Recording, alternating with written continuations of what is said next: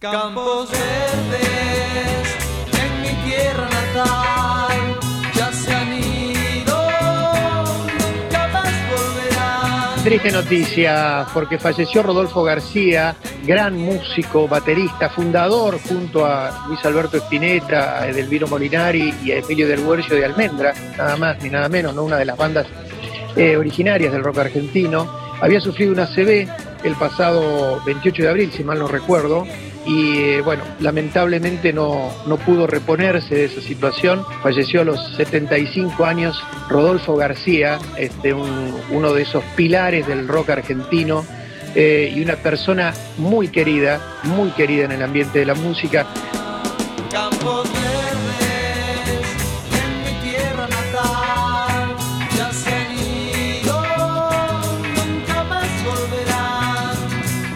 García había sido el cantante de la primera canción conocida de Almendra que era Campos Verdes.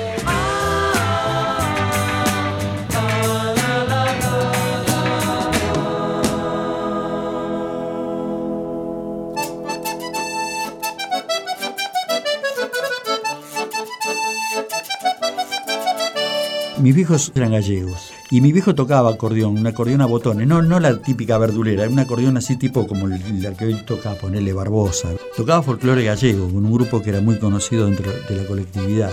Y entonces me llevaba, viste, era la época que, que había, la colectividad gallega era inmensa en Argentina, y llevaba, era la época de las orquestas grandes y todo eso, y yo me volvía loco, me ponía, ponía así la pera en el borde del escenario y miraba músico por músico qué tocaba cada uno, cómo era.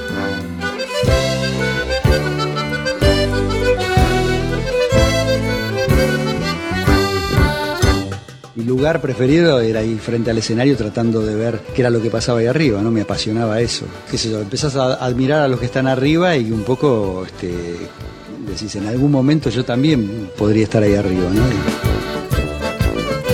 Me, gustaba la música, este, no, no tenía un- un preferencia por ningún instrumento al comienzo. Eh, y entonces, bueno, le pedí a mis viejos de ir a aprender y empecé aprendiendo a tocar el acordeón. Estamos hablando de una época anterior al rock and roll. Es decir, que, bueno, empecé a estudiar y bueno, me enseñaban tanguitos, balsecitos.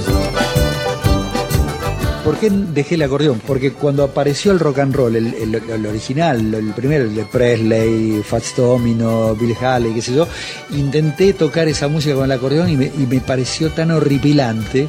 Entonces abandoné ese instrumento y de ahí lo que mm, primero me enganchó fue la batería.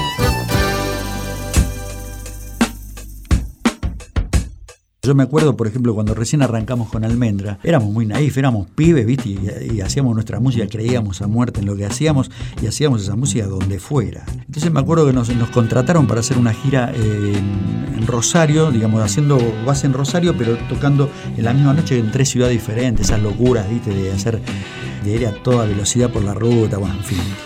Y caíamos en lugares que eran unos galpones Que eran como bailes. En esa época era el baile. Es el invento del el- el concierto en una sala donde la gente se sienta y, escucha música, eso es un invento del rock. Antes no existía eso. Es decir, en la época de oro de, de estaba Palito, Fabio, Sandro, no tocaban en teatros, tocaban en bailes.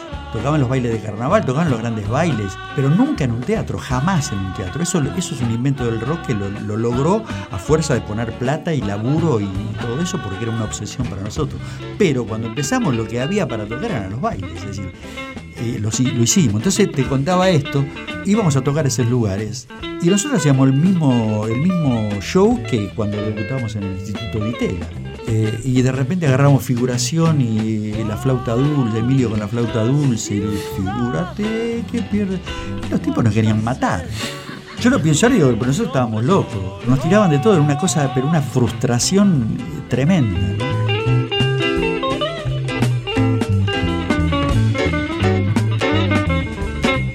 Yo creo que los bateros, los de aquella primer camada, se dio una cosa de que todos éramos diferentes. Por ejemplo, te nombro Moro, que era el batero de los gatos, Javier Martínez, que era el batero de Manal, este, Black Amaya, que era el de Pescado Rabioso. Éramos diferentes, éramos, cada cual tocaba como un estilo que tampoco se lo podía comparar con algún batero afuera. No era que cada cual copiaba a uno de afuera, ¿no? Sino que nacía así la cosa y me parece que casi mágicamente teníamos como estilos diferentes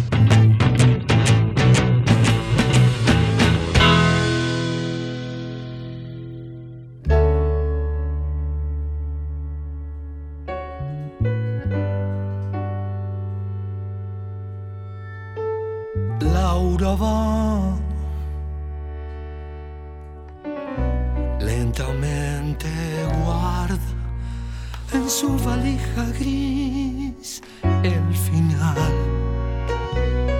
de toda una vida de penas. La hora va.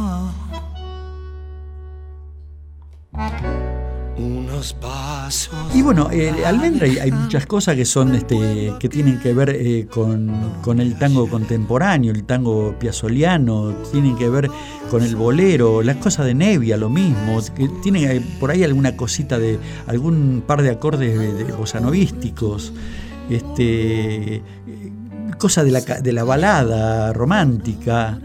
Eh, hay un poquito de todo. Está, está, está el, carozo, que es el rock and roll, que, es el que nos, llevó a esto. Y el resto está complementado con cosas que teníamos incorporadas de antes, de haber escuchado mucha radio, de haber visto cosas de acá.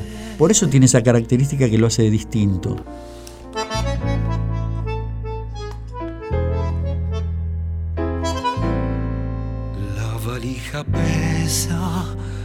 Y él le ayuda a entrar al tren. La cubre de besos y el sol también. Rodolfo García fue parte de Almendra y luego de la disolución de Almendra, cuando Almendra parecía que se partía en dos y sus propios músicos decían que no es que se dividían, sino que se multiplicaban bueno, hizo junto, Rodolfo García hizo junto a Emilio del Guercio Aquelarre, una, una de las bandas también muy importantes en lo que fue la segunda etapa de consolidación ya del llamado rock nacional, aunque a mí me gusta decirle rock argentino. Aquelarre fue bastante largo, tuvimos más de siete años juntos, hicimos una etapa eh, la primera etapa aquí en Argentina, grabamos cuatro discos, hicimos giras, hicimos de todo, nos fuimos a España. Estuvimos en España más de dos años, hicimos eh, más de 280 conciertos.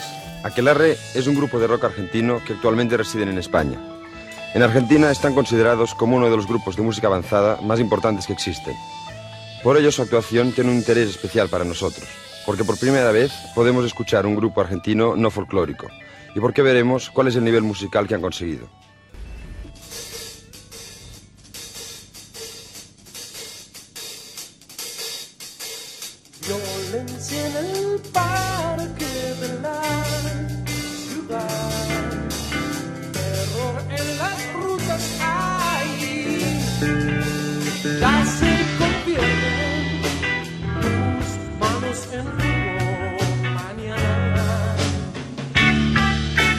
Rodolfo, ¿cuál fue vuestra salida a un ambiente contrario en la música? Bueno, nuestra salida fue, eh, digamos, partiendo de que no existía un medio propicio para lo que nosotros queríamos hacer, un poco tuvimos que inventarlo. Es decir, que lo primero que hicimos fue tratar de hacer recitales en teatros, que era algo que allá prácticamente no existía. Este, reunirnos los mismos músicos y solventarnos los gastos de alquiler, los gastos de producción, digamos, de un recital, para de esa forma llegar a la gente que nos interesaba. Es decir, eh, algunos lo, hacíamos solo, digamos, eh, cada grupo organizaba su recital y también hubo algún intento así de reunirnos una cantidad de conjuntos para producir nuestras propias cosas.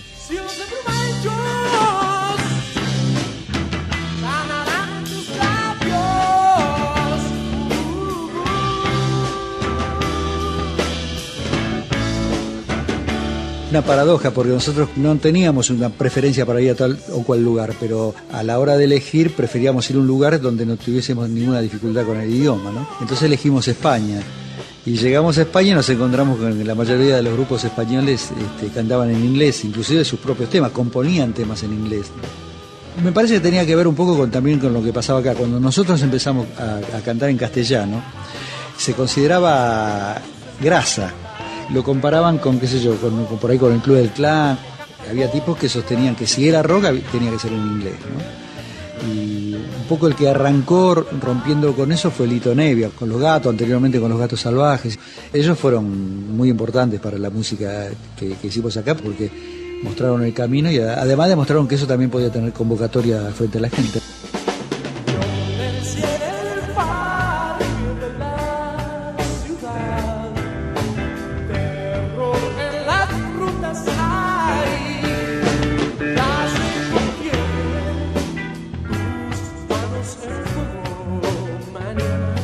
Rodolfo, ¿conoces el ambiente musical rock de América Latina? Bueno, no creo conocer todo, es decir, eh, conozco en, Uruguay, por ejemplo, se desarrolló un movimiento bastante importante, eh, hubo conjuntos importantes. En Brasil pienso que ahora hay grupos que están un poco alejados de la bossa nova y de todo lo que significó ese movimiento. Y en los demás países también eh, sé que existen grupos, pero no han trascendido, es decir, no tengo demasiado conocimiento de ello. No, creo que sea que se haya desarrollado como en, los dos países que te nombré anteriormente, es decir, en Uruguay y en Argentina.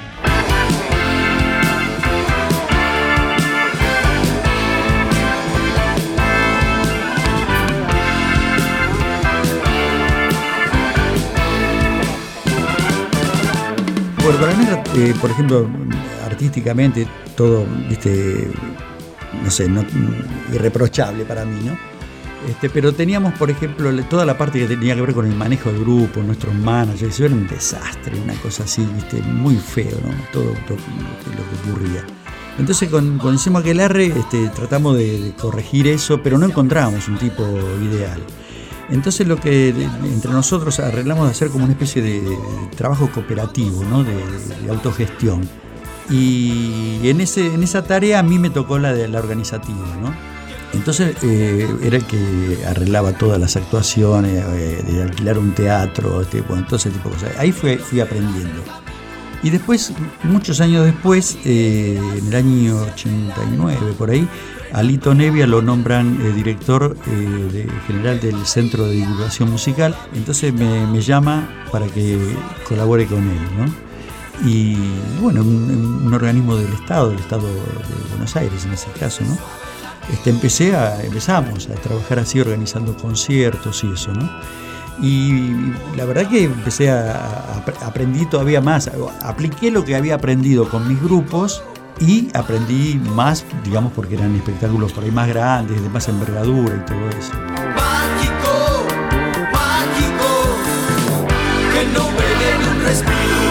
Yo soy muy conjuntero, como digo yo, es un término que acuñé, que me gustan los grupos, ¿viste? me gusta trabajar en grupo y sé más de eso que, de, tocar la batería, creo. Y me gusta participar en todo, no, no, soy un compositor, por ejemplo, pero sí en todos los grupos que estuve participé siempre con el tema de arreglos, con todo ese tipo de cosas porque me encanta, me gusta cantar, me gusta participar en arreglos vocales, que creo que es algo que está muy perdido, ¿viste?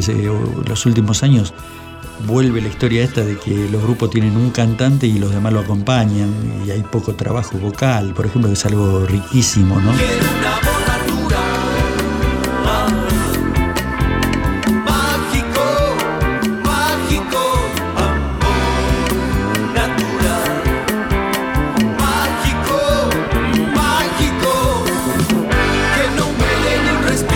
Yo soy un tipo común y corriente que tuvo el, privilegio de haber sido por ahí cooptado por la música y por cuestiones que por ahí tuvieron que ver con el azar me pude relacionar con, gente piola, con gente noble que me ayudó eh, a crecer. No sé si, si lo logré o no, pero eso para mí vale la vida.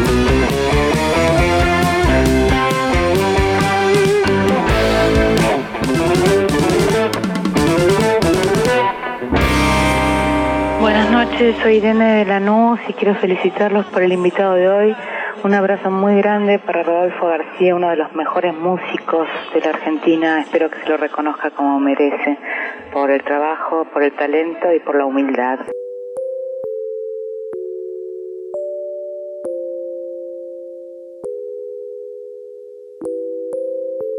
Sí, soy.